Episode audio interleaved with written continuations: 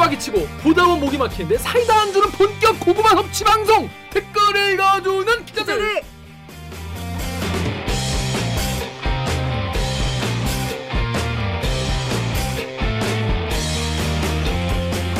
KBS 기사에 누르꾼 여러분들이 댓글을 남겨주신 분노 질책 응원 모두 다 받아드리겠습니다. 여러분들이 한땀 한땀 눌러주시는 구독과 좋아요 버튼은 4차 언론혁명의 작고 큰 힘이 됩니다. 반갑습니다 저는 댓글 읽어주는 기자를 지낸 김기아 기자입니다 오늘 방송도 보시다가 들으시다가 얘네들도 괜찮다 재밌다 아이 들을만 하다 싶으시면 구독과 좋아요 버튼 한 번만 눌러주세요 자 옥기자 짜게 소개해주세요 안녕하세요. 목미 얼더미 마더더미 치더더더더미 오규정입니다. 네 저는 김기아 기자입니다 자 오늘 방송은 짧게 음, 중요한 내용만 빡빡빡 하기 위해서 자기소개 짧게 할게요 근데 오늘 정혁 기자가 없다 또 없어. 또 없다 또 없어. 또 없어 이건 정유럽 기자 탓이 아니다 왜냐 네.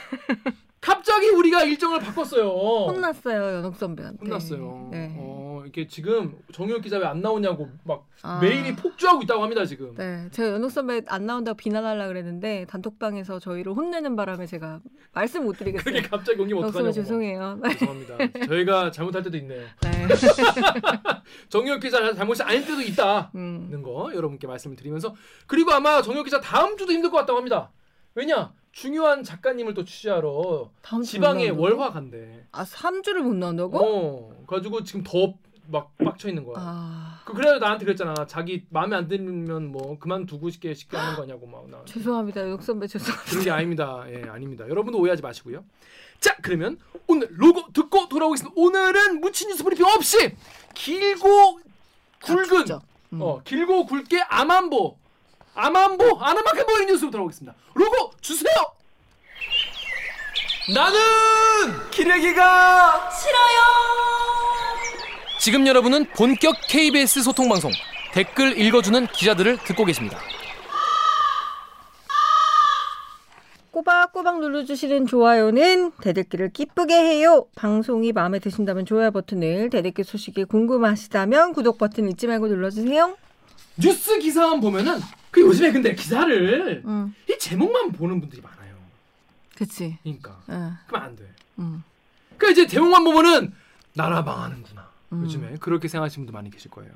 하지만 대립기에서 자세히 듣고 보면 아 이게 이런 거였구나. 음. 아는 만큼 보이는 아만보 코너 되겠습니다. 자 코로나19 때문에 지금 경제가 힘들다 이러는데 나라가 국가가 또 뭐 퍼주기를 하니 뭐 재정 아, 적자에 그쵸. 허덕이니 음. 우리 신문 보면요 나라 망하는 것 같아. 뭐 음. 이런 게 있어요 뭐 재정 폭주 후세 안중에도 없다. 에, 에, 에. 뭐 나라빚 폭주 어막 뽑아왔네.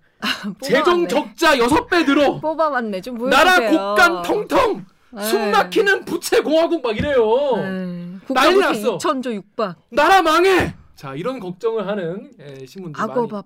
악어 입 악어 입 벌어진다? 말이야? 그 이따 물어보려고 안 그래도 아. 뭔지 몰라서 그래서 과연 우리나라 망하냐 나 너무 무서워 음. 너무 무서워가지고 우리 일단 경제적으로 모르고 무서울 때 음, 음. 기자 그만둬야 되나? 누구한테 물어봐야 돼 김원장 선배. 멀리 살지만 멀리 사는 삼촌이지만 물어볼 데가 태국밖에 없다. 태국 방콕 특파원으로 나가 계신 김원장 기자 이 자리에 모일 수 없어 주무로 연결했습니다. 안녕하세요. 안녕하세요 김원장입니다. 반갑습니다. 자기 소개해 주세요.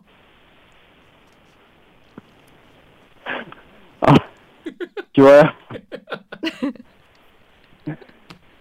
아, 볼 때마다 대단하다는 생각밖에 안. 기와 오프닝 보면서 저도 방송 오랫동안 했던 사람으로서 또 많이 반성하고 있습니다. 반성하지 마십시오. 제가 반성해야 되는 건데. 자, 선진국은 한국에 비해 코로나 돈 얼마 썼을까라는 기사를 쓰셨는데 자, 좀, 선배 몸이 좀 안 좋으신 것 같은데. 예, 실제로 안 좋으셔가지고 이번에 녹화도 하- 하루 미루고 그런 상황이었는데 지금 괜찮으신 거죠? 이 코로나가 굉장히 심해서 제가 열나고 이렇게 목이 잠기고 목 네. 너무 무서워요 사실. 네, 음. 저희도 걱정 많은데. 범람하고 있거든요. 음, 그렇구나. 몸 조심 잘 하시고요. 저희가 해드릴 수 있는 건 네, 네. 별로 없네요. 근데 코로나랑은 상관이 없으신 거죠? 아, 네, 네. 다행입니다. 일단 검사를 했는데, 네, 네. 네, 다행입니다. 자, 그런데 지금 이번에 기사를 쓰신 기사 중에서 방금 말씀드린 이 코로나에 나라 돈 얼마나 썼나 이 기사가 굉장히 많은 분들이 관심을 많이 가지셨어요. 근데 그도 그럴 것이 지금까지 많은 경제지나 이 기존 언론에서 이 재정 적자 위험하다, 큰일 난다, 어? 뭐 추경 위험하다 이런 기사를 계속 쓰기 때문에 이- 요런 시각, 시각은 좀 신선하다 이런 말이 있었는데 일단 오늘 어제 이 민주당이랑 정부 그 당정이 2차 추경 예산안 33조 원 어, 여기다가 기존 예산 3조 추가해서 36조 원 얘기를 했는데요. 일단 이런 추경 일단 이게 왜 필요한지 이거 추경이란 게 뭔지 왜 필요한지 한번 설명을 짧게 한번 부탁드리겠습니다. 먼저. 음, 우리가 보통 그 전해 12월 31일까지 이듬해 예산안을 통과시켜야 되죠. 네.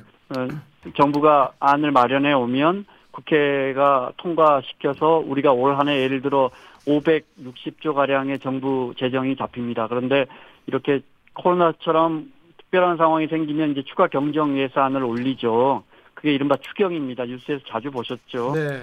보통 뭐 5조, 8조, 10조 하다가 지금 이제 어 이번 추경은 30조 규모로 정말 크죠. 그러면 30조면 옥 기자 경제부에 있으니까 이게 아주 큰, 기- 큰 돈이잖아요. 그렇죠. 네. 경제부에 없어도 큰 정말- 돈이야 이거는. 정말 큰 돈이죠. 네. 근데. 진짜로 저희 그 남편 이제 저희는 어차피 다 기자들이니까 그렇다 치고 저희 남편의 직장 동료들이 아이, 동고조사가 다 이런 데 써버리면 어떡하냐 이런 비판을 되게 많이 했다고 하더라고요. 어. 네. 네. 그러니까 어 이런 위기 상황은 분명한데 5조 원을 쓸 것이냐, 50조 원을 쓸 것이냐, 500조 원을 쓸 것이냐 가늠이 잘 안 되고 30조 원을 정부가 또 추가로 어 쓴다고 하니까 걱정되는 건 맞는데 네. 나, 나라 빚이잖아요. 정부 빚이란 말이에요. 네. 어디서 나겠어요? 우리가 세금을 더 걷지 않는 그렇죠. 이상. 네. 그런데 경제라는 건 상대적인 거에서 지난해 우리가 마이너스 1% 성장했는데도 우리 신문들은 정말 우리와 비슷한 OECD 국가들 중에 마이너스 1%면 아마 가장 경제가 선방한 나라인데 네. 그 신문들은 IMF 이후 한국 22년 만에 뭐 역성장 이렇게 제목을 뽑았으니까 네. 과연 지금 추경하는 30조 또 지난해 우리가 한 71조 원 정도 재정 적자를 봤는데 이 돈이 큰 돈인가 작은 돈인가 선진국과 비교를 해봐야 할 거 아니에요. 그죠? 음. 그래서 쓰게 된 겁니다. 네. 그런데 이 조선일보, 조선비즈 의 기사에 따르면 선진국은 코로나 이후에 재정이 정상화되고 있는데 한국은 중단 없는 나랏빛 음. 폭주, 이 폭자 들어간 거 좋아해. 폭주, 네. 재정 준칙을 만들어야 된다. 그러면서 5년 뒤에는 국가 채무 비율이 막 70%에 이를 것이다. 큰일 난다. 이런 식의 기사를 썼어요. 그러면서 네. 지금 우리 저, 그동안 정부는 우리나라의 재정 건전성에 대해서 양호한 수준이라고 했지만 5년 뒤 2026년에는 양호하다는 말이 설득력이 잃게 될 것이다. 이런 전망을 내놨거든요. 이게 실제로 어, 다른 나라에 비해서 우리나라가 지금 우리나라만 지금 나라빚 폭주하고 있다는데 맞는 겁니까? 그러니까 빚이 지난해 51, 71조의 정부 채무가 늘었다는 거는 세금 거둔 것보다 세금을 정부가 71조나 더 썼으니까 네. 잘못한 거잖아요. 그죠? 음. 근데 다른 나라가 우리 정도 사는 나라가 한 700조 원 적자가 났다면 우리 굉장히 잘한 거잖아요. 그렇죠. 선방한 거죠, 엄청. 비교해 봐야 되는 거죠. 네. 그 제가 그래서 한참 전부터 이 자료를 모아 왔는데 아. 딱 기재부 홈페이지 들어가니까 다 정리돼 있더라고요. 다른 나라는 재정을 얼마나 더 확장했는지가. 음. 근데 우리 수많은 기자들은 그걸 쓰지 않고 지금까지 국민들을 정확한 정보를 주지 않았는지 예를 들어요. 네. 영국만 하면 영국이 지난해 마이너스 9% 성장했습니다. 아시죠? 마이너스 9%라는 건 사실은 경제가 한 절반 정도 사라져버린 겁니다. 그렇죠. 아, IMF 때 마이너스 5.1%인가 성, 역성장했는데 아 우리나라가 예. 여- 영국 경제 2차 대전은 물론이고 300년 만에 최악이라는 거 아니에요? 그렇죠. 물론 2차 대전 때보다 지금 코로나로 사람이 더 죽었으니까요. 음. 영국 정부가 재정 적자를 얼마나 썼나 찾아봤더니 3,550 파운드에 50억 파운드, 3,550억 파운드, 우리 돈 560조. 공교롭게 올 한 해 대한민국 정부 1년 예산하고 거의 딱 맞습니다. 아, 그러면 아 영국은 경제가 크니까 네. 코로나로 심각해지면 네, 네, 네. 재정 적자를 감 영국 우리나라보다 경제 크죠. 1.7배 큽니다. 그럼 이 음. 이 예를 들어 560 400조 정도 1년에 적자를 봤으면 재정 적자를 봤으면 우리도 한 3, 400조 정도 그렇죠. 적자가 나야 되잖아요. 300, 3, 400조 정도는 돼야 이게 규모가 비슷한 거죠. 그러니까 상대적으로 선방한 거죠. 뭐 정부가 잘해서 그런 거냐? 음. 정부가 잘한 것도 있지만 우리가 코로나라는 위기를 잘 극복하고 방역을 잘했기 때문에 음. 우리는 한 8분의 1, 영국의 8분의 1 정도의 적자밖에는 나지 않았단 말이죠. 음. 다른 나라도 볼까요? 영국만 그러느냐? 네. GDP 대비해서 일본은 영국이 시- 마이너스 13.3%고요. 일본은 GDP 대비해서 마이너스 14.3%, 프랑스는 마이너스 9.2%, 독일 같은 나라도 독일은 마이너스 4.5%. 독일은 아시다시피 1차 대전 끝나고 재정 격차로 이제 전범 국가로서 저 전후 보상해주면서 국가 마르크화가 파산했죠. 네. 그러면서 히틀러 정권을 경험한 나라기 때문에 재정 준칙이 굉장히 엄격합니다. 그런 음. 마이너스 4.5%입니다. 재정 준칙이란 게 어떤 겁니까? 재정 준칙이라는 건 정하기 나름이죠. 재정 적자를 어, 우리가 100만 원 거두면 101%, 101만 원 이상은 쓰지 말자 이렇게 법으로 정해놔 버리면 되는 거 아니에요. 음. 재정 적자가 1% 이상 늘어나지 않겠죠. 우리나라도 이거 3%로 하자고 기재부가 계속 요구하고 있는데 그런데 독일 같은 나라 재정 준칙 다 무시하고 엄청난 재정 적자를 펼쳤단 말이죠. 그러니까 코로나 때문에 그런 거죠, 그것도. 그럼요. 음. 그러면 이 나라는 오늘만 살고 말기로 작정한 겁니까? 이들 나라들은? 음. 근데 우리는 그보다 훨씬 덜한 GDP 대비해서 3.7%의 재정 적자를 기록했단 말이죠. 네. 그러면 그러면 우리 언론은 그래도 적자 폭이 커졌으니까 예산을 아끼자. 그렇지만 우리 국민들이서 선진국보다 보도를 해야 되는데 우리 언론은 뭐 후손들 생각은 안 하냐. 네. 후손 그런 기사가 있더군요, 진짜. 네, 네. 이따가 소개시켜 드릴 건데. 적자에 네. 후손들 뭐 막막 네. 그럼 그럼 이런 나라들은 도대체 얼마나 후손들이 막막하겠습니까? 음. 자, 그래서 이 클리앙이랑 네이버 댓글 오규정 기자 좀 읽어 주십시오. 김원장 기, 김원장 기자의 기사에 달린 댓글입니다. 아, 네. 클리앙에서요. 빠이유님이 비교 대상 국가들이 준기축통화국이라 우리와 달리 돈 푸는데 부담이 훨씬 적죠. 우리도 마찬가지지만 저 동네는 얼마 전까지 디플레 망령을 무서워하던 동네라 신나게 풀었을 겁니다. 실질적으로 우리와 비슷한 케이스의 국가들 중에서는 적게 쓴 편은 아니라고 보기는 합니다. 많이 썼다고 하기도 좀 무리가 있지만요. 하셨고요. 네이버에서 QKQH 땡땡님이 부채를 미국, 일본, 영국, 스페인, 이탈리아 등과 비교하다니 그 정도 수준으로 돈을 벌어놓고 부채를 그 나라들과 비교하길 하셨어요. 그러니까 이분들 말씀은 이제 김원장 기자가 무슨 말인지 알겠는데 음. 비교하는 대상이 음. 너무 이제 그 돈을 찍어내는데 두려움이 없는 그런 국가들 아니냐. 이, 이미 뭐랄까 이제 이제 웨스턴 이쪽에서는 마- 많이 자리를 잡은 경제적으로 자리 잡은 그런 기축 통화들을 찍어내는 데인데 우리랑 비교할 수 있냐 이런 말씀이신데 어떻게 생각하십니까? 맞지 않아요. 어 왜죠? 기축통화국은 미국이죠. 네. 미국은 얼마든지 달러를 찍어낼 수 있는 나라입니다. 제가 일전에도 이렇게 설명드렸죠. 고스톱을 치는데 미국은 돈이 떨어지면 옆방 가서 돈을 찍어올 수 있는 유일한 나라입니다. 그렇죠. 음. 그러니 기축통화, 준 기축통화 이런 식으로 해서 뭐 위안화, 엔화, 영국의 아, 파운드화를 이야기합니다. 시장 점유율이 얼마나 될까요? 많아봤자 3%, 3.5%일 겁니다. 아 굉장히 적네요. 제 기축통화라면 제가 있는 방콕에서 파운드화도 구경하고 위안화도 구경해야죠. 이 나라에 바트화하고 달러화밖에 없습니다. 아, 음. 그 나라들이 아니 그럼 일본은 재정적자 비율이 뭐 우리보다 뭐 몇 배씩 높은 나라인데 GDP 대비해서 일본은 에- 위안화 엔- 엔화 찍어내가지고 재정적자 갚으면 되겠네요. 음, 아니 제이오비가 일본 중앙은행이 엔화 찍어내면 되겠네요. 음, 마음껏 찍어내면 기축통화라면서요. 음. 그, 제- 그 국가 정부 부채 갚아주면 되겠네요. 영국도 프랑스도 중국도요. 그렇지 않습니다. 그 다음에 왜 영국이나 스페인이나 이탈리아나 캐나다 같은 나라와 비교하느냐? 네. 영국은 우리나라보다 1.7배, 프랑스는 우리나라보다 1.5배 잘 삽니다. 그런데 스페인, 이탈리아, 캐나다, 러시아, 호주 GDP 대부분 우리와 비슷하거나 우리보다 더 낮습니다 오히려. 그러니까 그 나라들하고 비교해야죠. 근데 그 음. 나라들이 우리보다 훨씬 방역이 안 됐고 많은 사람들이 죽었고 그렇죠. 그보다 훨씬 재정이 심각해졌습니다. 음. 우리는 그보다 훨씬 선방했습니다. 음, 제가 복잡한 이야기를 드리는 게 아닙니다. 음. 우리도 빚이 많이 늘었고 빚이 늘어나는 속도도 매우 가파릅니다. 재정을 줄여야죠. 음, 음. 정부 재정은 아껴야 합니다. 특히나 국가가 운영하는 재정은 민간이 운영하는 돈보다 훨씬 비효율적이고 방만합니다. 그렇죠. 아껴야죠. 그런데 우리가 얼마나 아껴야 할까? 아, 어려운 문제잖아요. 그래서 우리와 비슷한 나라 또는 우리보다 잘 사는 나라들이 얼마나 돈을 썼느냐를 비교해 봐야 하는 것이죠. 근데 우리 언론은 비교하지 않잖아요. 네. 그 여기 보면은 이제 비교를 하긴 해놨는데 조선일보 기사에 따르면 선진국은 코로나 이후에 재정이 정상화되고 있다고 하는데 이건 맞는 말인가요? 그 기사 저도 봤어요. 예. 깜짝 놀랐어요. 재정 정상화인지 수치로 보여드릴게요. 네. IMF와 우리 기재부 자료를 그대로 보여드릴게요. 올해 그렇죠. 아. 올해 여러분 아시는 것처럼 유럽과 미국은 마스크를 벗고 있잖아요. 네.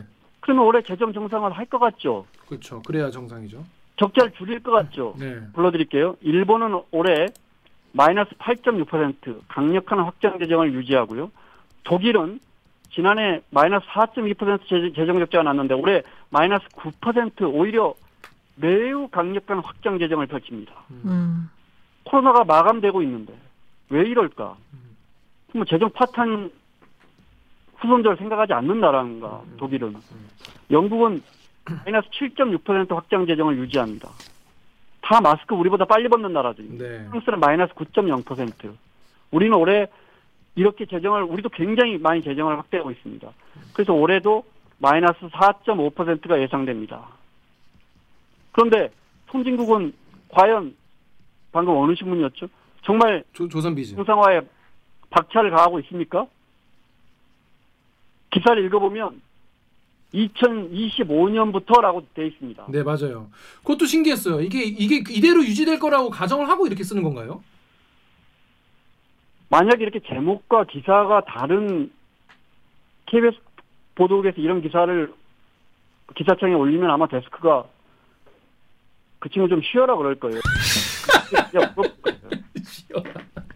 이게 지금 가능한 일입니까?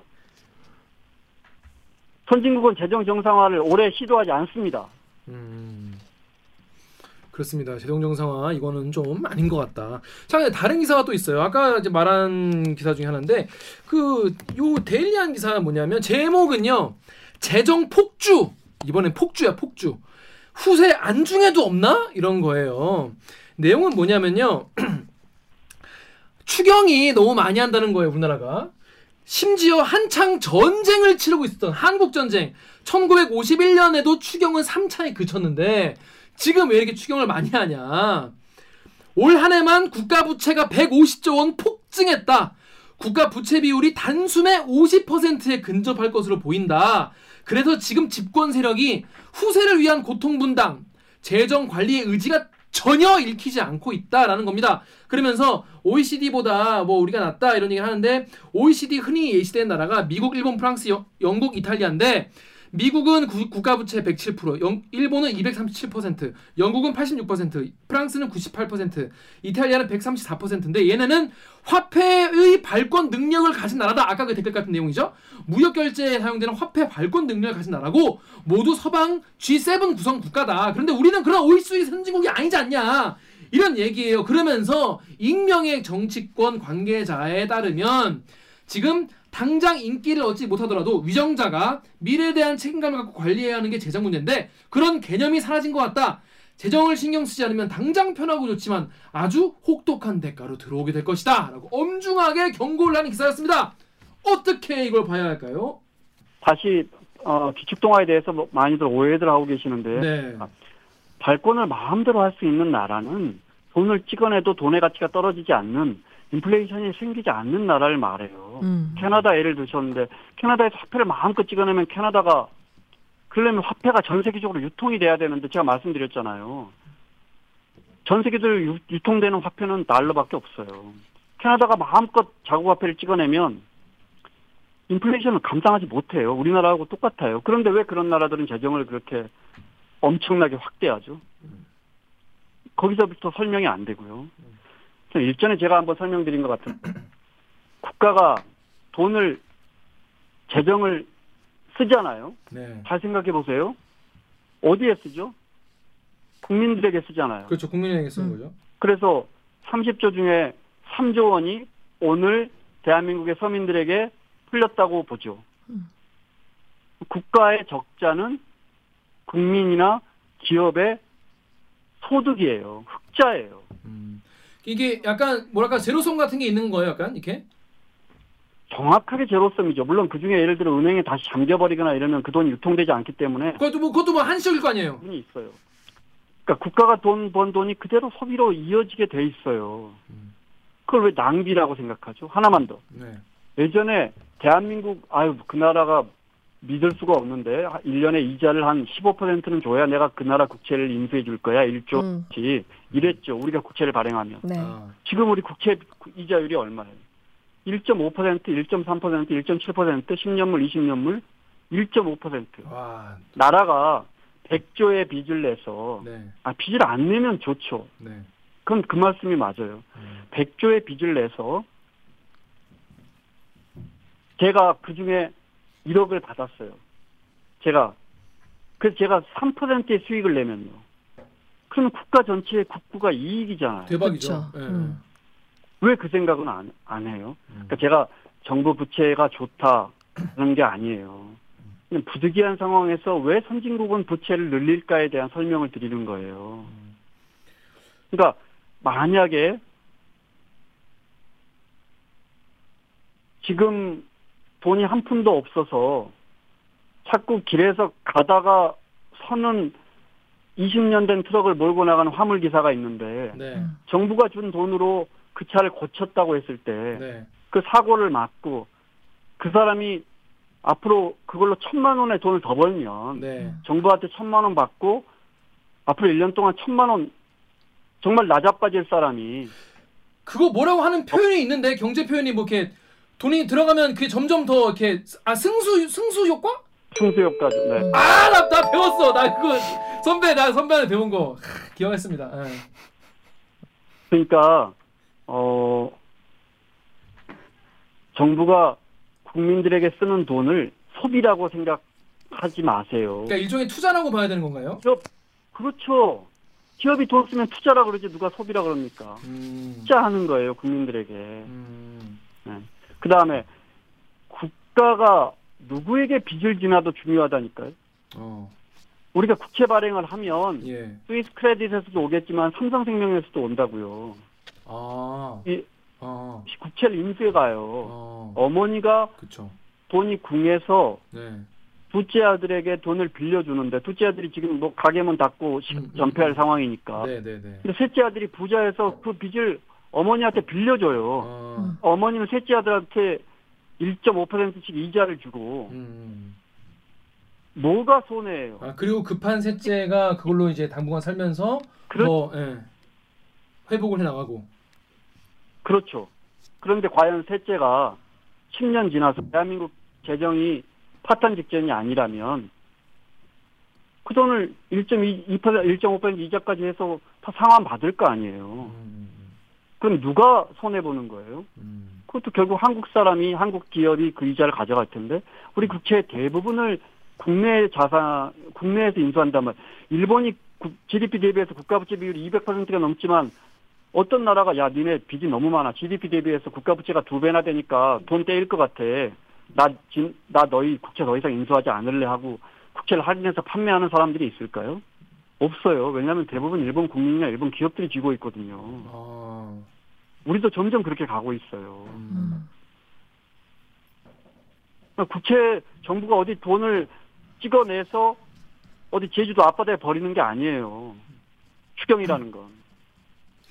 자 그런데 그러니까 이인데 그 말씀대로라면 뭐 지금 이 지원금이나 이런 걸 받은 분들이 지금 이 위기를 잘 넘기고 사회적 어떤 불안감도 많이 해소를 하면서 경제 활동을 열심히 해가지고 이 이른바 승수 효과를 통해서 이게 좀 더 이게 모두가 좀 더 잘 살아나면 좋은데 이런 댓글도 있어요 네이버에 WOS님이 아니 다른 나라들도 우리나라처럼 출산율이 0.9명인가 부채를 내는데 상환할 세대인 우리 후손들이 지금 없다.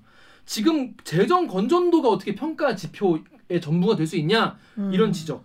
KTI 영님은 기사의 의미는 알겠으나 국가의 지출을 줄여야 하는 이유는 분명하다. 상환 능력 때문인데 음. 지속적으로 생산 인구가 감소하고 있는 우리나라에서 지출을 늘려나가는 것은 미래에 더 큰 이자 비용을 발생시킨다는 거예요. 그래서 이렇게 해서 국채를 발행하고 한계치에 다다르면 다시 한번 국가 채무 디폴트에 올 수 있다. 음. 우리는 선진국도 아니고 통화의 위력도 세지 않기 때문에 재정 지출을 늘리다가 정말 필요할 때 나중에 혹시나 돈을 못 풀면 그때는 지옥이 되는 거 아니냐. 그러니까 음. 우리나라의 저출산을 감안하지 않은 얘기 아니냐. 이런 지적도 있어요. 원론적으로 맞는 말이잖아요. 우리는 다른 나라보다 월등하게 합계 출산율이 낮고 합계 출산율이 0.86인가 그렇죠. 네. 그러니까 당연히 시간이 지날수록 젊은 세대가 부양해야 하는 노인 인구의 비중이 훨씬 높아지고 네. 그러면 정부의 정부가 돈을 더 써야 할 거 아니에요. 음, 그런데 정부가 돈을 쓰려면 국민들이 돈을. 세금을 내야 되는데 음, 음. 어, 경제활동 인구는 점점 이미 줄어들기 시작했단 말이에요. 그러니까 맞는 지적이에요. 그런데 선진국도 같은 흐름이에요. 음. 선진국 왜 돈을 쓰는 거예요? 그러면 예를 들어 기업은 왜 돈을 빌려서 회사채를 발행해서 또는 은행에 대출을 받아가지고 투자를 하죠? 아니 대한민국은 점점 인구가 줄어들 텐데 네. 그 기업들은 왜 아무것도 하지 말아야죠? 음. 점점 줄어드는데 경제활동 인구가 줄어드는데 기업은 왜 돈을 빌려서 투자를 하죠? 그러면 내일 은행 가가지고 돈을 빌려서 대출을 받아서 미용실을 차릴 사람은 왜 차리는 거죠? 경제 인구가 줄어드는데 음. 우리가 아니 그 그거 지적을 하신 분 말씀이 맞을 수도 있지만 음. 그것이 그 재정으로 어떤 학, 아 대학을 정말 아 너무 너무 힘들어서 우리 딸 대학은 포기해야겠다는 가정이 정부의 재정 지원을 받아서 또는 대학의 재정 지원을 받아서 이 이 젊은 학생이 계속 공부를 더 할 수 있다면 그 그래서 정부가 투자한 돈보다 쓴 돈보다 더 많은 돈을 벌 거라고는 왜 생각하지 않아요? 음. 지난 4월에 네. 이 재무부가 거시경제 환율 보고서를 내요.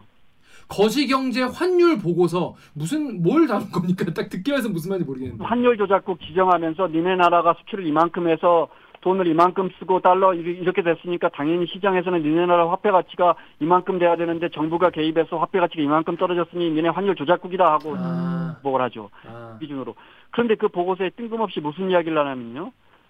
대한민국이라는 나라의 재정 지출 규모가 다른 선진국들에 비해 너무 작다. 음. 사람들이 인식하기에는 큰 규모겠지만 어. 재정을 더 투입해 경제적 지원을 더 해야 할 나라가 있다면 그것은 한국이다 이렇게 지정해요. 그게 어디서 낸 거라고요? 재무부가 미 재무부의 거시경제 환율 보고서 사업 아, 나온 거예요. 어, 미 재무부의 미국 재무부에서. 돈을 더 쓰게 해서 재정을 파탄내게 하려고 혹시 북한의 사주를 받아서 혹시 몰라. 그랬을 수. 있- 이왜왜 왜 그러는지 알아요? 재무부가 청년들에게 경제적 기회를 더 주고 노년층의 빈곤을 막기 위해서 한국 정부는 더 재정을 확대해야 한다. 응. 그러면서 뭐라고 지적하냐면요. 그것이 돈을 아끼는 것보다 후세대에 더 부담을 덜하게 할 것이다 이렇게 분명하게 지적해요. 음. 그 돈이 마중물이 돼서 우리 경제를 살릴 수 있을 거라는 거죠. 음. 아주 극단적인 사례를 하나 들게요. 정부가 30조 원을 들어서 당장 자살할 정말 인생 마지막까지 온 가구에 한 가구를 살릴 수 있을까? 열 가구를 살릴 수 있을까? 그 가정이 정말 그 가정이 정말 죽으려고 하다가 네. 아 정부가 50만 원 준다는데 우리 이걸로 소고기나 한번 먹고 그러다가 자살 안 할 수 있는 거잖아요. 그 극단적인 사례죠. 네. 만약 그 사람이 자살 안 하면 그 사람이 내일 자살 안 한 그날부터 죽을 때까지 생산하고 소비하는 거 다 우리 GDP에 잡혀요. 음. 음. 그게 1억이든 10억이든 음. 경제랑 그런 거예요. 음. 우리가 시장주의 시장주의 그러잖아요. 네. 그럼 왜 선진국은 왜 시장주의인데 자꾸 그렇게 가난한 사람들에게 투자할까?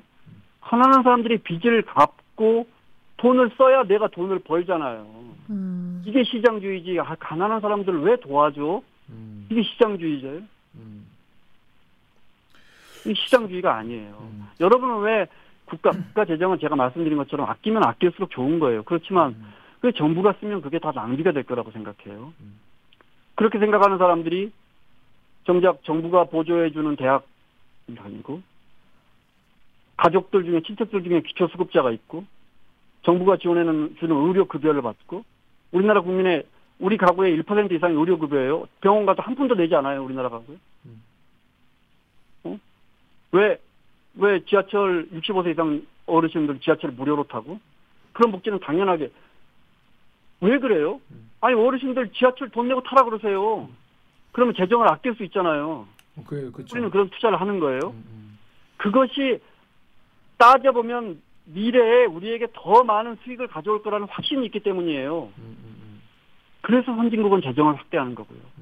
그러니까 국가가 국민들에게 어, 최소한의 투자를 하는 것이다라고 생각을 하면 가장 이해가 빠를 것 같은데요. 근데 이제 여기 댓글을 보면 미래 세대, 그러니까 여기서 말하는 미래 세대는 이제 몇십 년 뒤의 상황인 거잖아요. 자, 그런데 요런 기사도 있습니다. 어, 요거는 어디냐? 아시아 경제 기사입니다. 통합 재정 적자 지난해 6배 불어 악어 입 벌어진다라는 기사인데 앞에 내용은 뭐 큰 내용이 없어요. 뭐 코로나19 확산으로 국가 지출이 늘어나는데 세수 중과세가 둔화됐다. 그러면서 이제 적자가 늘었다는 내용인데 음. 마지막에 뭐라고 나오냐면 뭐 정부에서는 뭐 세계의 증, 세계적인 증가율보다 우리나라가 증가율이 적기 때문에 괜찮다라고 했지만 어, 전문가는 뭐라고 했냐면 어, 이분은 뭐 강성진 고려대학교 경제학 교수님이라고 해요. 이분은 다음 정부, 그러니까 문재인 정부 이후에 다음 정부는 강도 높은 재정 관리가 필요한 역대 가장 불행한 정부가 될 것이다. 이렇게 얘기를 했어요. 그러니까 결국 음. 다음 정부한테 지금 정부가 빚을 떠넘길 거다. 지금 다 써버리면 다음 정부에서 활용할 수 있는 범위가 적어진다. 뭐 그런 얘기죠. 이런 지적에 대해서 어떻게 봐야 됩니까? 아, 맞는 말이에요. 음, 쓰지 말까요? 그러면 뉴질랜드는 GDP의 19.5%를 쓰는데 싱가포르는 16.1%, 캐나다는 12.5%를 쓰는데 그만큼 적자예요. 음. 12.5%만큼. 다 이 나라의 정권들이 그 다음 정권의 빚을 떠넘기고 있네요. 맞는 지적이에요. 근데 이 나라에 지금까지 제가 한 20개 나라의 GDP 대비 적자 비율, 지난해 적자 비율, 올해 적자 예상되는 걸 통계를 불러드렸는데 네. 대부분 우리만큼 또는 우리보다 잘 사는 나라들이에요. 이제 물론 어, 워낙 경제 규모가 크고 인구가 많기 때문에 우리와 비교할 만한 나라들이 뭐 러시아 이런 나라들이 있는데 뭐 러시아 같은 나라가 되고 싶은 거예요? 그건 아니잖아요. 좀 쓸만한 나라 중에 우리와 비교해서 네. 그 나라는 왜 후손에게 또는 그 다음 정권에게 부담을 지어주고 있는 거예요? 그걸 답해보세요. 그 질문을 한 사람들은. 그러니까 이렇게 이해하면 좋을까요? 이게 후세에 정말 멀리 어, 비- 우리가 뭔가를 떠넘기는 그런 상황일 수도 있고 또 다음 정부에 그러니까 거- 미시적으로는 다음 정부가 또 부담을 안 할 수도 있는 거지만 선택을 해야 되는 문제다 정책적으로 지금 상황에서 쓸지 말지는 이렇게 이해하면 좋을까요? 그래서 제가 다시 말씀드리면 그렇게 해서 정부가 낸 돈을 가지고 어떤 사람이 천만 원을 받아서 앞으로 2년 동안 그 천만 원에 나가서 노점상을 해가지고 2천만 원을 만들었어요. 그럼 GDP가 2천만 원 올라가는데 그건 그 다음 정부에서 2천만 원 플러스 되는 거예요. 음, 그건 어떻게 설명할래요? 음. 물론 어떤 사람은 그냥 소주 마시고 날려버리겠죠. 정부 음. 지금 해준 거. 하이트 진로는 돈을 벌겠죠 그만큼. 어떤 사람은 사실은 재정 지원 대상자가 됐는데 사실은 돈이 많아서 은행에 예금해 버리겠죠. 그럴 수도 있죠. 현금 잠겨 버리겠죠. 소중한 정부 예산이 음, 그런 것도 있어요. 네. 음. 이부 재- 재정 지출은 늘 방만해요. 음, 음. 그럴 수밖에 없는 거죠. 다음 정부에서 그렇게 해서 네. 다음 정부에서 그렇게 해서 이익이 나면 그 정부의 베네핏은 어떻게 설명할 거예요. 음, 음. 그러면 박정희 정부는 왜 미국에서 부채를 끌어다가 투자한 거예요? 음. 빚은 나쁜 건데 생각해보면 그러네요. 파탄을 위해서 음. 그러면 그거는 경제 성장의 마중물이라고 우리가 교, 교과서에도 배우지 않습니까? 그러니까요.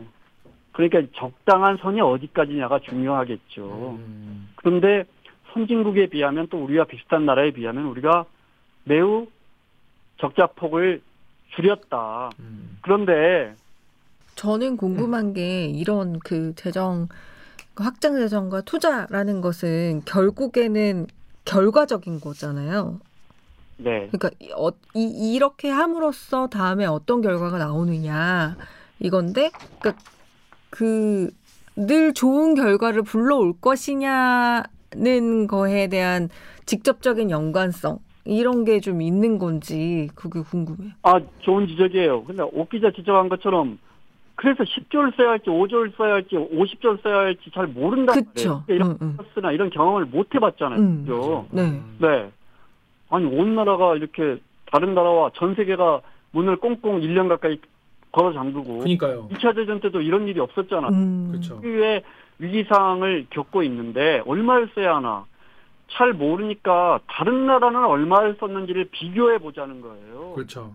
또 하나 두 번째 그럼 그 나라는 왜 마스크를 벗고 있는데도 이렇게 재정을 확대할까? 우리보다 잘 사는 나라인데 음. 따져보자는 거죠. 왜냐? 그 사람들은 이렇게 판단하는 거예요. 지금 재정 적자 폭이 이미 우리보다 GDP 대비해서 재정 적자 비율이 훨씬 높은 나라들이에요. 그렇지만 지금 써야지 다음에 돈이 덜 들어간다.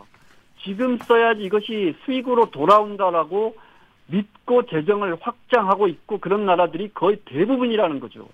그런데 왜 우리만 안 돼? 비교적 재정 여력이 있는 우리나라만 안 돼. 후손에게 부산 줄지 모르니까 지금 저 참자.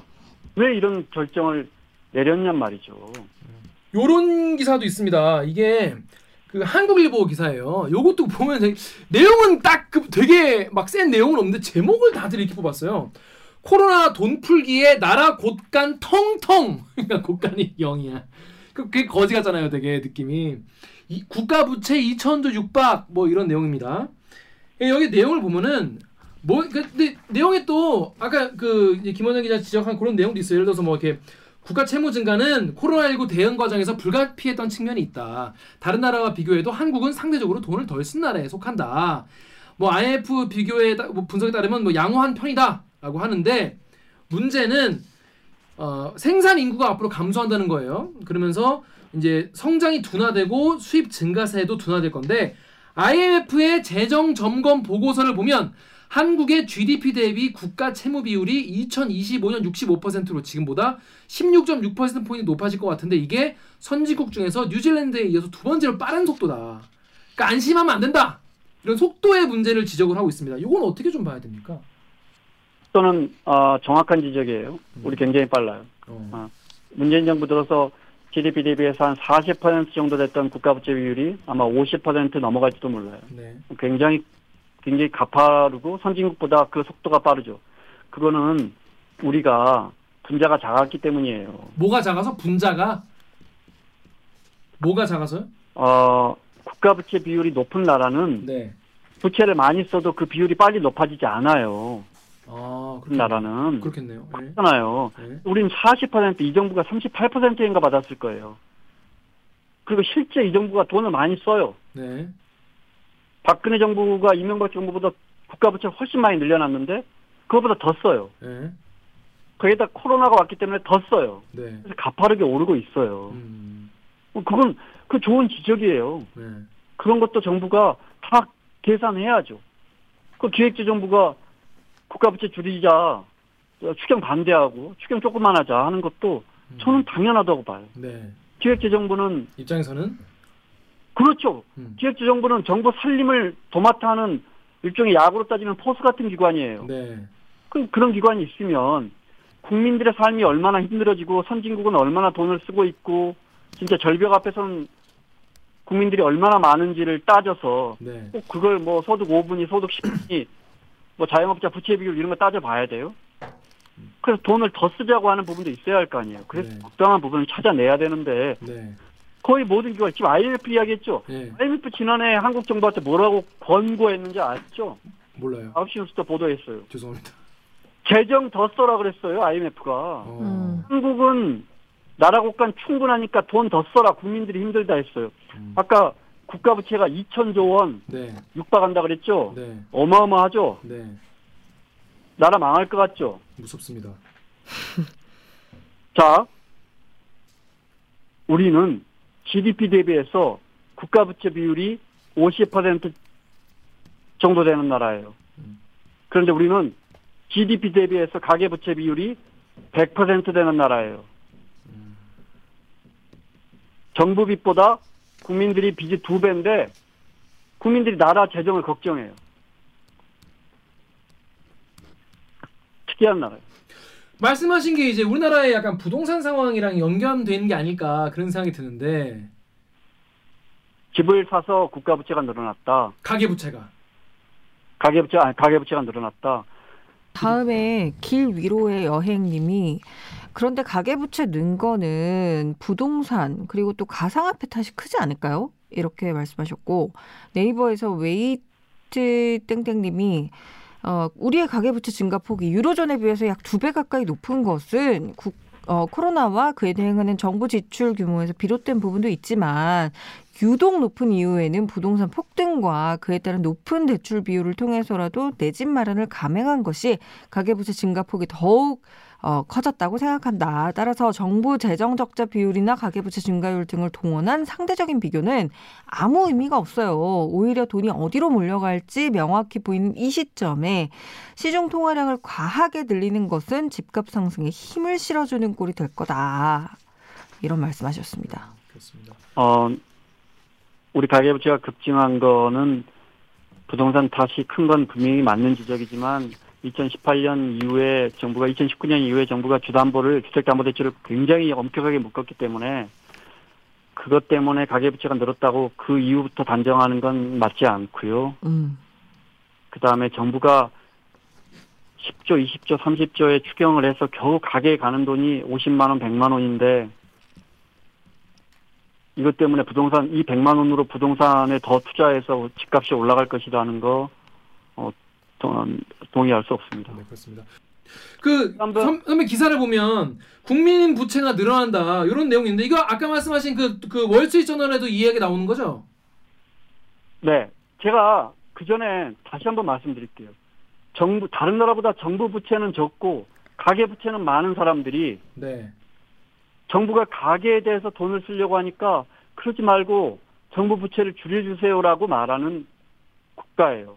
그거 하나는 분명히 하고 넘어가죠. 이거 약간 모순이 있는 건가요? 예를 들어서 가계 부채가 많으면 국가가 돈을 더 써서 가계 부채를 줄이고 약간 이렇게 가야 가야 약간 상호 보완적인 그런 상황인 건가요? 아니 김 기자 생각해봐요. 네. 국가가 국가가 임대주택 많이 늘려주면 싱가포르처럼 싱가포르는 공공주택 70%가 넘는데 국민들이 빚내가지고 집 살 필요가 없잖아요. 그러면 국가의 부채 비율은 높아지고 가계 가계 부채 비율은 낮아지는 거예요. 그렇겠네요. 그러니까 국가가 돈을 안 써서 국민들이 가난한데 국민들은 국가를 걱정해요. 어, 음. 그런 상황이고. 자, 우리 언론이 이런 이야기 안 하니까요. 월스트리트 저널이 굳이 합니다. 한국에 대해서. 고맙, 고맙네요. 아, 6월 8일자 기사인데요. 이런 위기 상황에서 어떤 경제 섹터든 돈을 더 필요로 하고 부채는 늘어날 수밖에 없다는 거예요.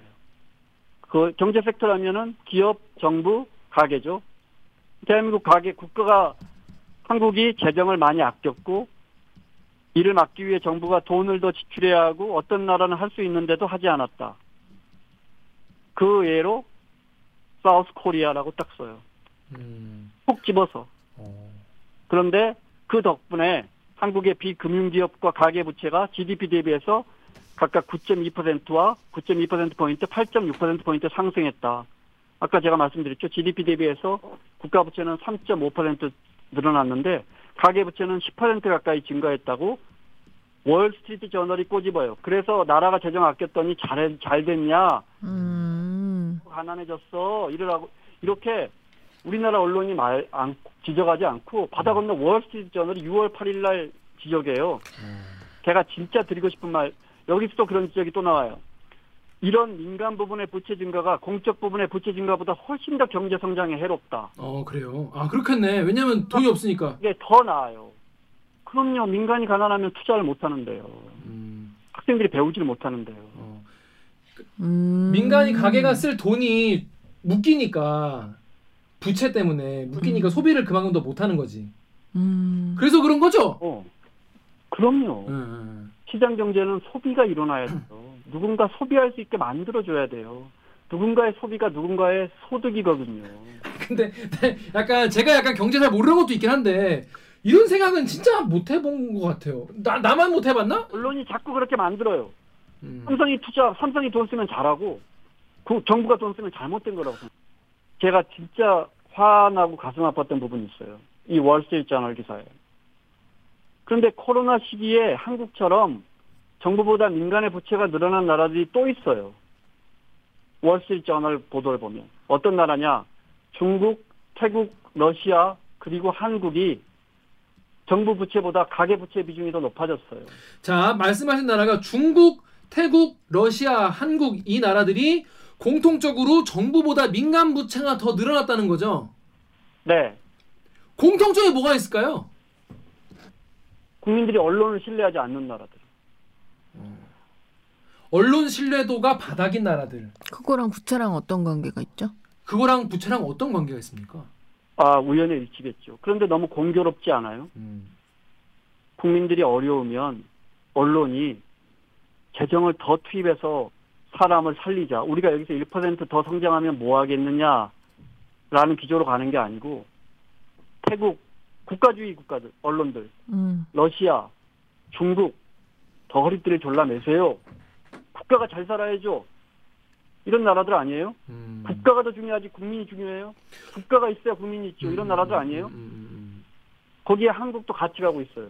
근데 약간 그런 면에서 약간 좀 어- 어색하긴 하네요. 이- 약간 러시아, 태국, 중국 그리고 한국 약간 한국 아니 우리가 가야 할 나라들이에요. 태국, 중국, 러시아 우리가 따라가야 할 나라들이에요. 아닌 것 같은데? 우리 보수 진영이 주장하는 것 대부분이 정작 이런 나라의 정치들과 되게 비슷해요. 제가 아까 시장주의 관점을 말씀드렸지만 그렇죠. 예. 사람을 살리고 시장을 살려서 돈을 더 쓰게 만들려고 해요. 근데 우리 보수는 그 살리는 거 싫어해요. 아, 그 돈 들어가는데 세금 더 걷어야 되는데, 어, 기업들 부담 주는데 그 보수는 사회주의 쪽에 많이 가까워요 따져 보면.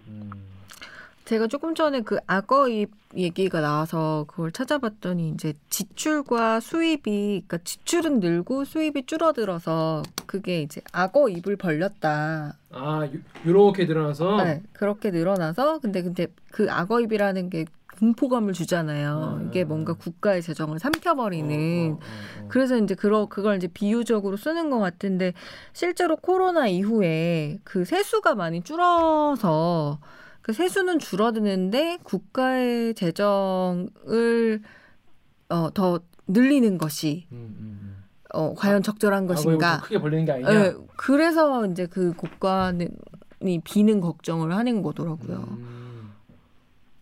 그러니까 사실은 몰라요. 우리가 얼마를 추경해야 할지 정답 아무도 모르죠. 음. 어, 오직 10만이 알 거예요. 음. 지난해 막 GDP 대비해서 재정 적자가 13.3%, 8.6%씩 난 나라들의 언론들은 악어입이라는 자극적인 표현을 써가면서 재정 적자를 먼저 걱정할까요? 아니면 도탄에 빠진 국민들을 먼저 걱정할까요? 음,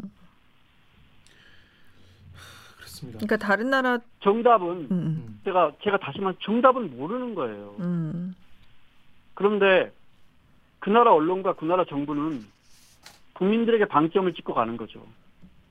우리는 재정 건전성이라는 국가의 방점을 찍고 가는 거고 뭐가 정답일지는 몰라요. 그런데 제가 계속 강조드리는 건 거의 모든 나라들이 재정을 확대하자라는 컨센서스로 가는데 그나마 경제 여건이 좋고 재정 여력이 있다는 한국은 왜 돈을 아끼고 있느냐? 음. 그렇다면 정말 우리 국민들은 괜찮은 거냐? 음. 지난해 마이너스 1% 성장했으니까 우리 5천만 국민이 마이너스 1%만큼 힘들어진 거예요?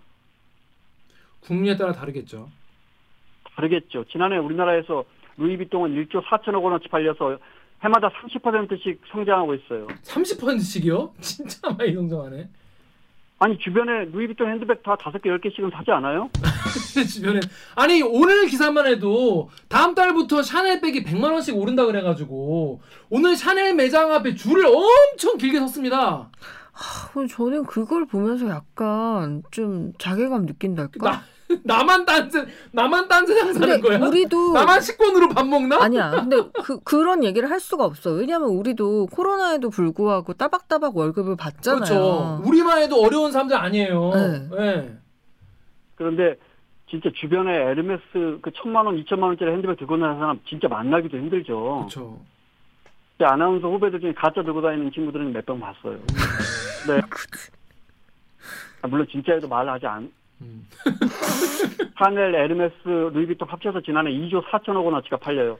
이런 숫자들이 가난한 사람들의 숫자를 가리는 거예요.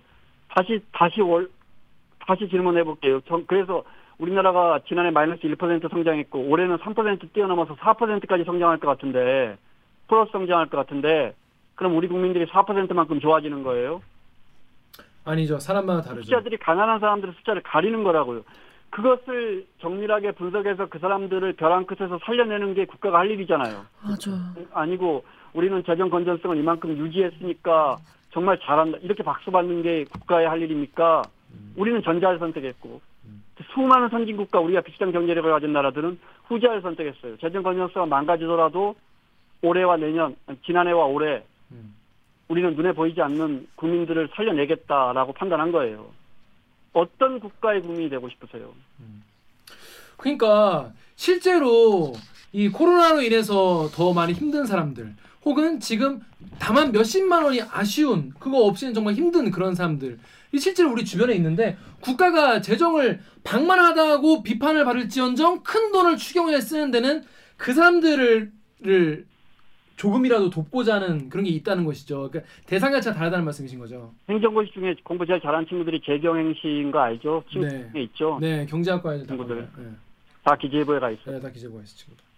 우리나라에서 공부 정말 잘한 관료들이 가 있죠. 네. 다들 열심히 일할 거라고 믿어요. 실제 열심히 일하고요. 아, 열심히 하더라고요. 네. 그런데 저희처럼 필드를 뜨는 기자들도 진짜 부자들과 진짜 가난한 사람들이 진짜 돈이 있다는 거, 진짜 가난하다는 걸 내색하지 않는다는 걸 그걸 파악하기 쉽지 않아요. 음, 에르메스 핸드백 10개씩 딸에게 사주는 사람 친구들 앞에서 그 이야기 하지 않아요. 티 안 내죠. 당장 죽을 것 같은 친구들 친구들 모임에 와서 나 죽을 것 같아라고 말하지 않아요. 그 우- 특히 우리나라는 좀 더 심하죠. 약간 서로 약간 체면도 있고 그런 걸 티 안 내는 게 약간 그냥 사라져 가는 거죠. 그냥 무너져 가는 거예요.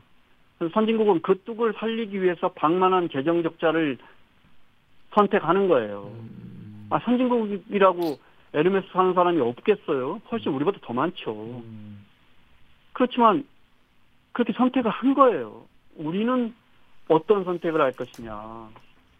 과연 재경영 출신의 정말 공부 잘한 기재부 공무원들은 눈에 보이지 않게 쓰러져가는 국민들을 보고 있는 것인가. 음, 이건 KBS 기자들도 마찬가지 질문이에요. 우린 과연 그들을 보고 있는 것인가. 음, 그들은 조용히 사라져갈 뿐이에요. 음. 그들은 조용히 사라져갈 뿐이에요. 덕분에 한 해에 38명씩 자살하는 국가가 됐고요. OECD 최고고 20년 동안 3년인가 4년 빼고 계속 우리가 1위예요. 맞아요. 그래서 재정 건전성 지켰으니까 좋은 나라예요. 학교 출산율 세계 꼴찌. 자살률 세계 단연 1위. 2위와 차도 엄청나게 나요. 우리는 어떤 나 어떤 나라를 선택하고 있는가? 음. 50년대 경제 성장이 목표였어요. 60년대 경제 성장이 목표였어요. 그렇죠. 70년대 경제 성장이 목표였어요. 80년대, 90년대, 2000년대, 2010년, 2020년 GDP 세계 11위예요. 11위. 그럼 계속 경제 성장하죠. 해야지. 음. 2020, 2030년 경제 성장, 2004 세계 1위 하면 세계 제 1위의 G1 국가가 되면 좋은 거예요. 우리가 가야 할 방향이 선진국은 왜 그럼 경제 성장을 포기하고 재정 확대를 선택했을까요? 그것이 먼 미래에 더 나- 우리에게 더 나은 미래를 가져다 줄 거라는 확신, 과학적 선택, consensus가 국민적 합의.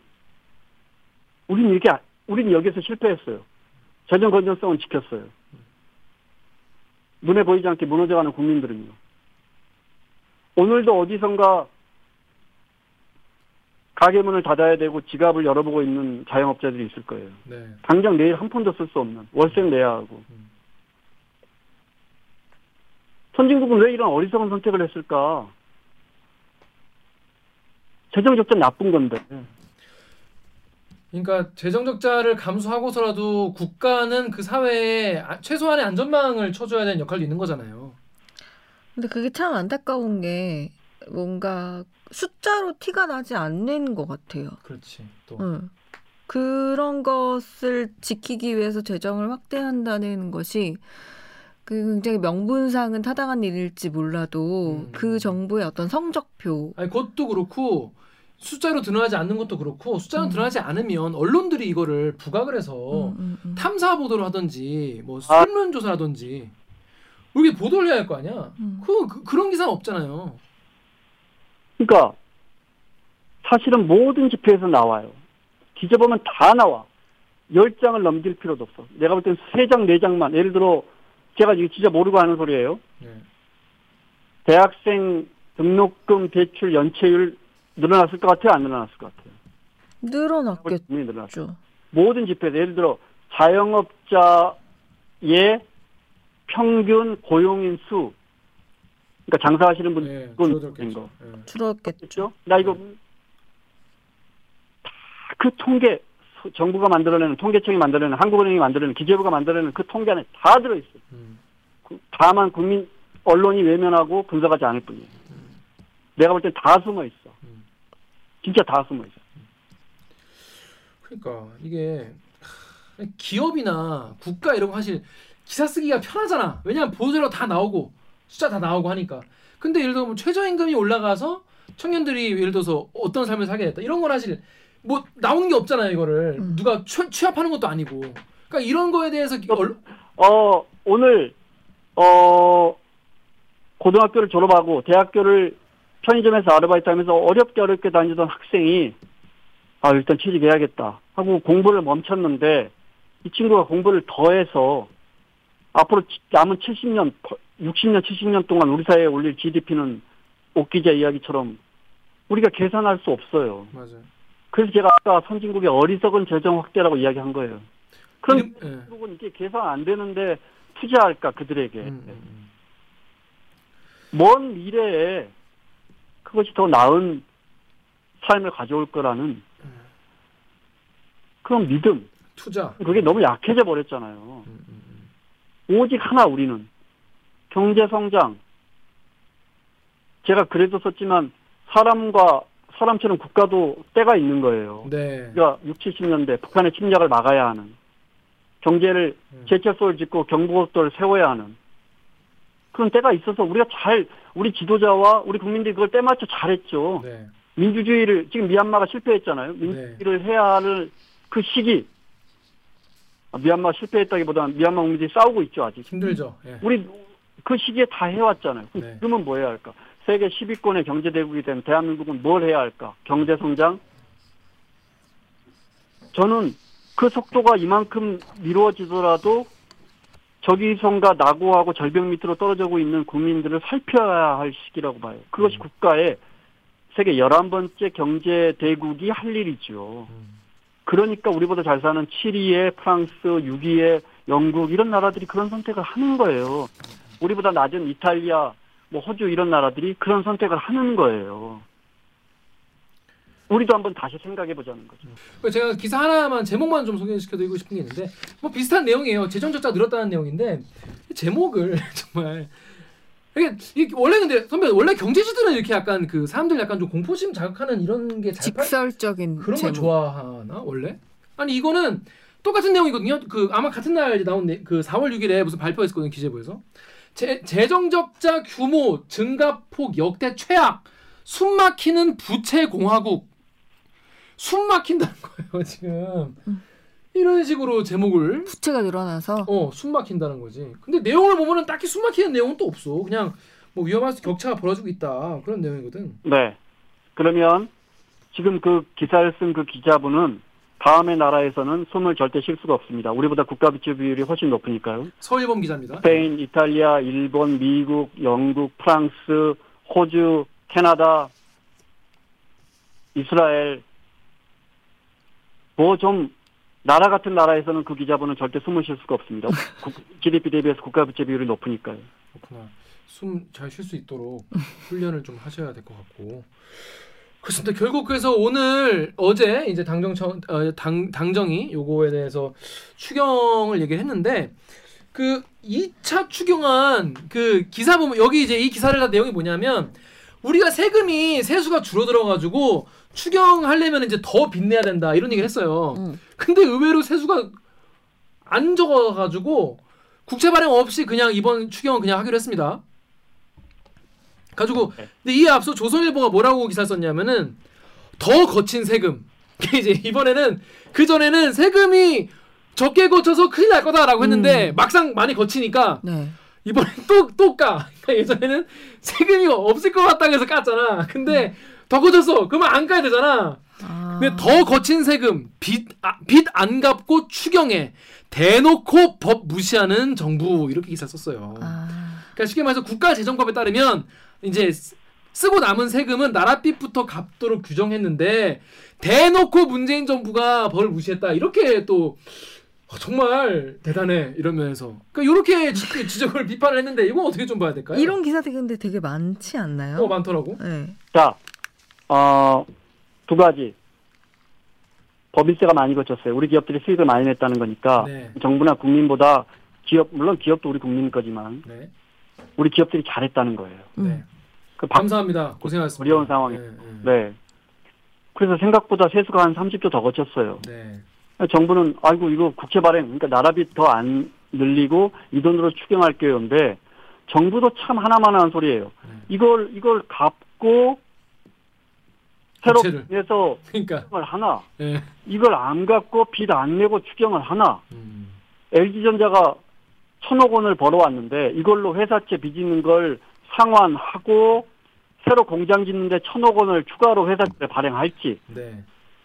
아니면 이 회사채는 가만 놔두고 그냥 천억 원 벌어온 돈으로 새 공장을 지을지 내나 LG전자의 회사채 잔액은 똑같아요. 그렇겠죠. 근데 이런 쓸데없는 논쟁을 조선일보는 부추기는 거예요. 그러네요. 아니 지금 아니 김기아 기자가 빚이 천만 원이 있는데 백만 원을 벌어왔어요. 네. 다른데 백만 원을 써야 돼요. 네. 이걸 갚고 추가로 빚을 낼지 아니면 이걸 안 갚고 빚 안 내고 백만 원을 쓸지 그게 무슨 상관이 있어요 우리 국민들하고 그러니까 그두 개의 이자율을 비교를 해봐야겠죠. 예를 들어서 뭐 전 국채가 이자율이 높으면 그거부터 빨리 갚고 하, 대환 같이 이렇게 하는 게 나을 텐데 뭐 거기까지는 사실 생각할 필요도 없어요 사실. 이거 왜냐면 여기 있는 국채는 크게 차이가 안 나니까.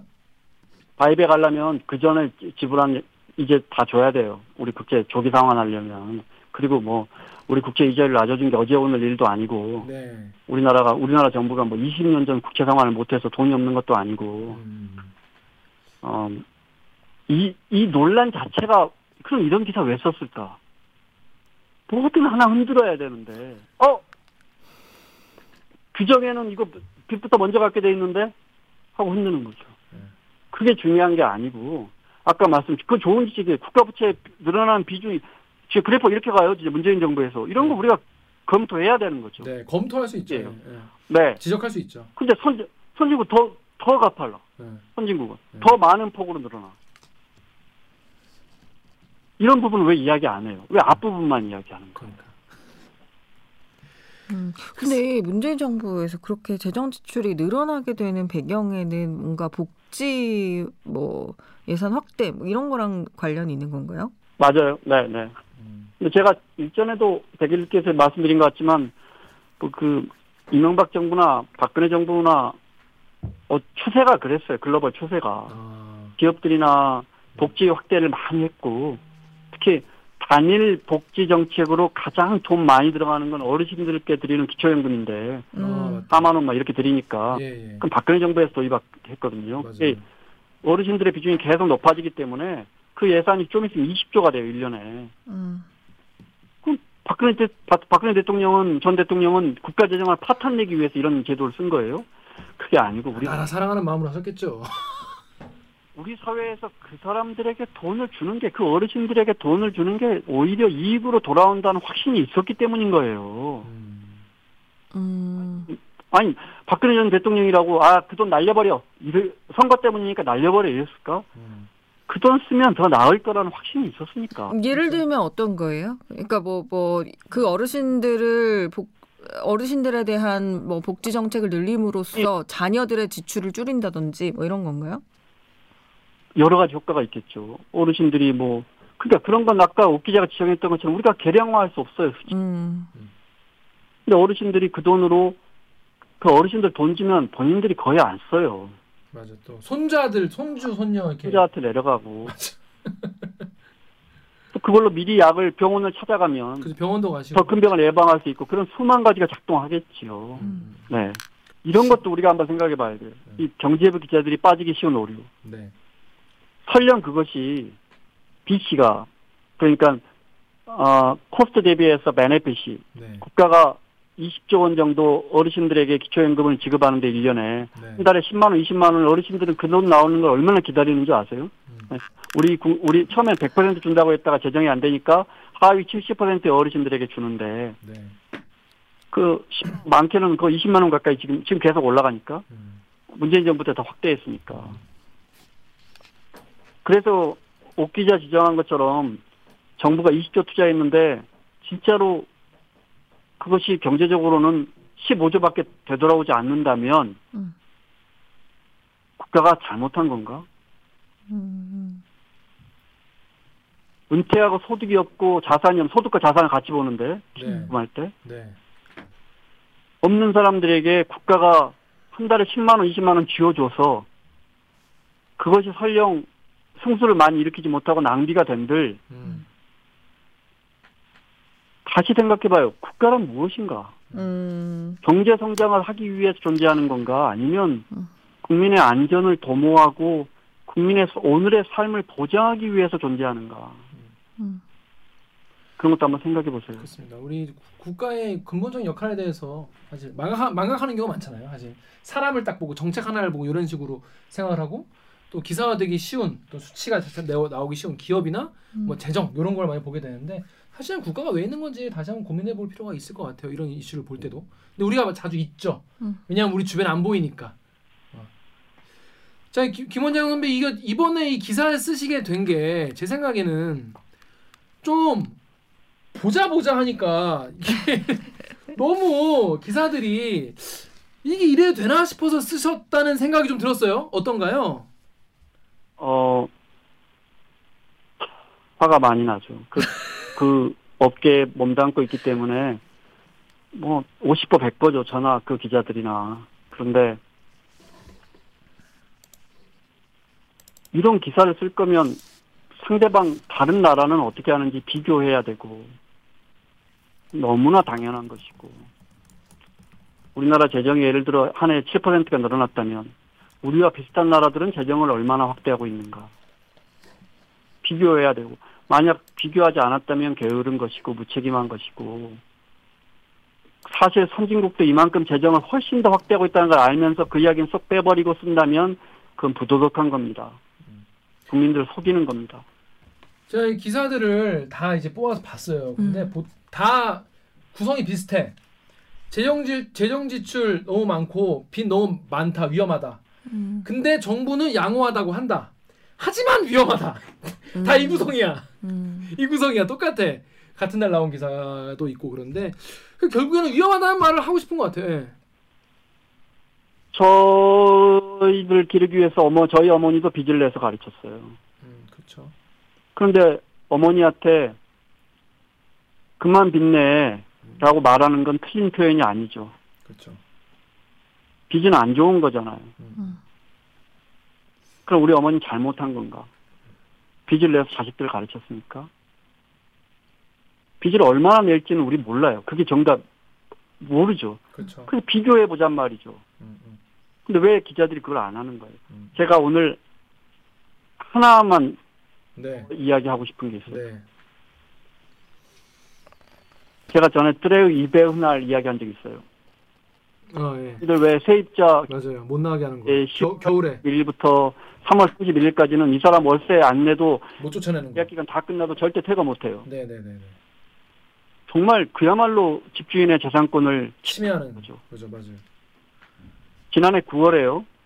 세입자들이 돈을 못 내니까 CDC가 미국 질병통제관리본부에서 통제센터에서 세입자 퇴거권을 말, 묵살해버려요. 법을 만들어서. 음. 월세 안 내는 세입자를 못 쫓아내게 만들어버려요. CDC가 그럴 권한이 있어요? 그러니까요. 저로서는 굉장히 놀랐어요. 충격적인데? 그래서 왜냐면 세입자가 쫓겨나면 자가격리할 공간이 없어지고 아, 맞네. 더- 노숙자들끼리 더 모이게 되니까 아, 맞네. 더 확산시킬 거다. 이건 곧 집주인들까지 위기로 빠뜨릴 것이라는 논리로 어, 말 되네. 세입자 퇴거권을 없애버려요. 음. 당연히 전국에 미국은 얼마나 변호사들이 발전한 나라예요. 그렇죠. 발- 변호사들이 모여서 음. 집주인들이 연대를 내서 음. 소송을 걸어요. 음, 그럴만 하죠. CDG 상도 그럴만 하죠. 네, 음. 그럴만 하지. 집주인 입장에서 억울한 일 아니에요? 그렇지. 음. 월급 마이너스. 100, 130억 달러, 한 15조 정도를 우리 손해봤다. 음. 네. 미국 정부는 손해봐라. 3천만 명이 거리로 쫓겨날 것이다. 그 대법원 판결이 어제 났어요. 어. 한국 언론은 주목하지 않지만 결과는 야, 결과는 집주인들의 소송을 미국 대법원은 5대 4로 기각했어요. 아. 야, 이거 굉장히 충격적인 기사다. 왜 우리 아, 뭐 우리가 좀 영어 기사 뭐안 보니까 그냥 하지만 그런 거 알려줘야 될 것 같은데. 진짜. 대법관 두 명이 돌아섰어요. 음. 그래서 기각될 수 있었어요. 어. 그 보수 대법관 두 명은 뭐라고 했느냐? 아직 끝나지 않았다. 정부의 재정 보조금이 지급되고 있다. 잘 분배될 수 있도록 시간을 끌어줘야 한다. 참 우리 법이라는 건 네, 네. 법전대로 해야 되는 거잖아요. 법전대로. 그렇죠. 대법관이나 미국은 우리처럼 헌재가 없으니까 네. 대법원이 헌재 역할을 하니까 네. 아 그럼 법전대로 해야 할 거 아니에요. 네. 그럼 법전은 어떻게 돼 있어요? 아 월세 한명 쫓아내야 할 거 아니에요. 그렇죠. 그렇죠. 그렇죠. 그렇죠. 시장 경제의 최고 근간이죠. 어, 그렇죠. 그렇죠. 그렇죠. 소유권에 대한 인정. 그렇죠. 그렇죠. 그렇죠. 부산권에 네. 인정. 네. 근데 미국의 대법관들은 심지어 보수 대법관마저 그걸 인정 안 해요. 와. 상황에서 야. 한가요? 공산주의인가요? 근데 나는 그게 좀 문제 있어 보이는데 왜냐면 그거는 국가가 지원해줘야 될 것이지 개인의 재산권을 침해하면서까지 그렇게 퇴거권을 없애는 것은 너무 국가의 논리를 개인한테 짐을 지우는 것이 아닌가? 맞아요. 그러니까 천문학적 돈을 들여서 세입자들의 주거권을 보장하면서 당장 쫓겨날 수 있는 사람들에게 시간을 벌어주자는 음, 것을 대법원이 그렇게 판결했으니까 사회적 합의가 된 거죠. 음, 자, 제가 드리고 싶은 말씀은 이거 깡패라고 그러겠네. 우리나라 기, 음, 언론이었으면. 원칙은 물론 법까지 어겨가면서 낙오하는 벼랑 끝에선 국민들을 지켜내잖아요. 미국이라는 국가가. 그러네요. 음. 그러니까 법보다 중요한 게 있는 거예요. 음. 보다 중요한 게 있는 거예요. 새로운 이야기네. 이렇게 하고 있느냐? 한번 생각해 보세요. 그렇습니다. 저를 비롯한 KBS 기자들은 이 부분에 대해서 우리 툭 하면 법 규정 따지지 않아요? 맞아요. 야 판례 어떻게 되지? 판례? 맞아요. 그런 것도 한번 생각해 봤으면 좋겠습니다. 그렇습니다. 음. 참 정말 생각할 거리가 정말 그러네요. 엄청 많이 음. 늘어나는 그런 시간이었습니다. 자, 김원장 기자님, 선배님, 정말 타국에서 정말 끓어오르는 답답함과 분노를 이기지 못하고 기사를 쓰셨는데, 아, 정말 이럴 일이 없었으면 좋겠어요. 근데 계속 있겠죠? 계속 놔둬 주셔야지. 어 이제 저 다른 기사를 비판하는 기사는 안 쓰려고요. 근데 이제 또 이제 참지 못하게 될 것 같아요. 될 것 같지도 않고. 아, 맞아요. 아, 근데 또 누가 이렇게 계속 울려줘야 이게 왜, 왜 그러냐면은 선배가 그냥 기사 쓰는 게 기사로만 끝나는 게 아니라 사람들이 보고 가서 얘기를 한단 말이에요. 그 이 선배의 논리를 가지고 딴 데 가서 얘기를 하고 또 얘기를 하고 하면서 사람들이 마- 사람들도 또 저희 기자들도 많이 배우고 이런 생각을 또 다른 방식으로 하게 되기 때문에 이런 건 꼭 필요하지 않나. 이게 다 똑같은 방식으로 기사들을 다 쓰니까 방향으로 쓰니까 진짜 그런가 보다. 우리나라 망하나 보다. 좀 후손들 어 안중에도 없나 보다 이렇게 생각하잖아. 나라비 폭주라서. 참 경제지는 늘 보수적이어야 하는 것인가 하는 생각이 좀 드네요. 음, 그렇죠. 그렇죠. 그러니까. 경제지들의 논리는 다 똑같잖아요. 그러니까. 우리나라 경제지가 보수적이라고 생각하세요? 그러면 어, 뭐죠? 그냥 광고 주는 기업들의 마음에 드는 기사를 쓰는 게 보수적인 건가요? 음, 보수라면 시장을 살려야죠. 시장 경제를 주둔하, 부두, 두둔하고. 그렇죠. 음, 맞아요. 방금 제가 말한 그 보수 대법관들처럼요. 그러네. 돈이 없어 월세를 못 내면 쫓아낸다? 이게 보수의 논리일까요? 그렇지 않아요. 제가 자꾸 강조드리잖아요. 경제를 모르니까 가난해서 쫓겨나지만요. 쫓겨나면 더 가난 더 가난해져요. 그 사람 주머니는 더 줄어들 것이고 그러면 그 사람은 내 기업이나 내 가게에서 돈을 더 못 쓰게 될 거예요. 음. 진정한 시장주의는 뭐예요? 그러니까 단견인 거야 단견. 경제지들은 그러니까 우리 경제지들은 음, 미래의 경제를 걱정하지 않아요. 음, 자신들의 오늘 광고만 걱정하죠. 음. 만약에 이 말을 경제지 기자분들도 당연히 보시겠죠. 이 얘기 들으실 수도 있어요. 그러면 되게 빡치고 자존심 상하고 김원장 기자가 밉고 댓글 긁어주는 기자들이란 프로그램이 미워질 수도 있어요. 하지만 왜 이런 얘기를 할까라고 한 번만 다시 한번 좀 돌아와 주셨으면 좋겠어요. 물론 그런 시스템 내부에서 뭐 쉽지 않을 수 있겠지만은 아니 저렇게까지 얘기를 할 정도인가 우리 기사가라고 한번 좀 있는 그런 계기라도 됐으면 좋겠다 이런 생각이 좀 드네요. 자 김원장 기자 오랜만에 이렇게 또 지난번 미얀마 관련 건 이후로 다시 한번더 모셨는데 자 마지막으로 지금 한 말씀 소감 듣고 오늘 또 길었던 또 연결을 또 마무리하도록 하겠습니다. 어떠셨는지 오늘은? 어, 하다 보니까 또 동종업계 사람들 비판하는 이야기로 흘렀네요. 저는 이런 어, 좋은 내용 이야기했으면 좋겠고 네. 또 불러주셔서 고맙고 저는 언제든 대, 대들기에서 불러주시면 언제든 어 하고 싶은 이야기가 많고요. 네 그렇습니다. 어 그럼에도 불구하고 재정 건전성이나 뭐 이런 걸 떠나서 그럼에도 불구하고 우리는 좀 잘 될 것이다 이렇게 생각하는 그런 마음가짐이 좀 많아지면 좋겠어요. 예, 우리 굉장히 잘하고 있거든요, 우리 국민들이 굉장히 잘 참아내고 있고 잘 이겨. 그러니까요. 선배 오늘 오늘만 해도요. 선배 내일이 7월 1일이잖아요. 그걸 내일부터 이제 거리두기 이제 약간 좀 풀어주기로 했단 말이야. 음, 근데 이제 홍대 클럽에서 또 이제 또 빡세게 또 어? 건- 모임을. 어 마이, 모임을 하시고 퍼져가지고 또 미뤄졌어 일주일 동안 또. 이 풀어주는 수도권 거리두기 완화 일주일 연기됐어. 기사 네. 봐라. 네, 그러니까 이게 이게 연기가 돼가지고 아 정말 또 자영업자분들이 또 한숨 쉬시더라고. 음, 아, 그래서 너무 또 슬펐어요, 사실. 왜냐면 12시까지 영업할 거를 오늘 재료를 다 사놨다는 거예요, 자영업자분들이. 음, 아, 보면서 참, 아, 속상하더라고. 그, 그러게요. 그래도 뭘, 정말 기자들이, 기자로서 할 수 있는 거 열심히 하면서 자영업자분들이나 이거 다 이겨내시는 분들 다 응원합니다. 우리 다 같이 진짜 좀 힘 합쳐서 이겼으면 좋겠습니다. 자, 김원장 기자님, 감사하고 다음에 또 뵙겠습니다. 안녕! 좋습니다. 다음에 봐요. 건강 유의하세요. 자 여러분 어떠셨습니까? 저는 아우 진짜 이게 하- 이- 뭔가 나도 약간 이 대- 한국 언론에 영향을 많이 받나 봐. 음, 근데 나도 약간 이제 경제 뉴스는 사실 그 읽으면 숫자가 많으니까 잘 깊게 안 읽게 되는데 제목만 많이 읽게 되는 게 경제 뉴스인 것 같거든요. 근데 모든 언론이 다 이렇게 음. 얘기를 하니까 나도 아 이게 추경을 너무 자주 하는 건가? 막 이런 생각도 막 들고 막 음. 그랬었거든. 또 오늘 얘기를 듣고 보니까 난 역시 바보였구나. 어, 그러니까 이렇게 생각할 수도 있고 저렇게 생각할 수도 있는데 우리나라 언론에서는 너무 한쪽 방향에 대한 얘기만 굉장히 부각하는 것 같아서 음, 안타깝긴 하네요. 자, 그렇습니다. 여러분은 혹시 오늘 방송 보시고 어떠셨어요? 좀 약간 음, 좀 생각이 조금 더 열리거나 아 이렇게 생각할 수도 있구나라는 쪽으로 좀 어, 생겼으면 좋겠다 이런 기대가 좀 됩니다. 자, 그러면 오늘 방송 여기까지 하겠습니다. 오늘 방송도 참여 방법 알려드리면서 마무리할게요.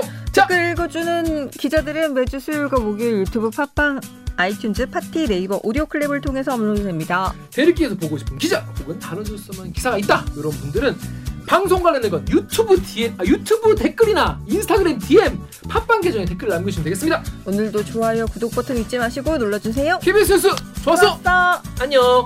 오늘은 여, 이번 이 화는 여기까지예요. 2부 없어요. 안녕. 안녕. 고생하셨습니다.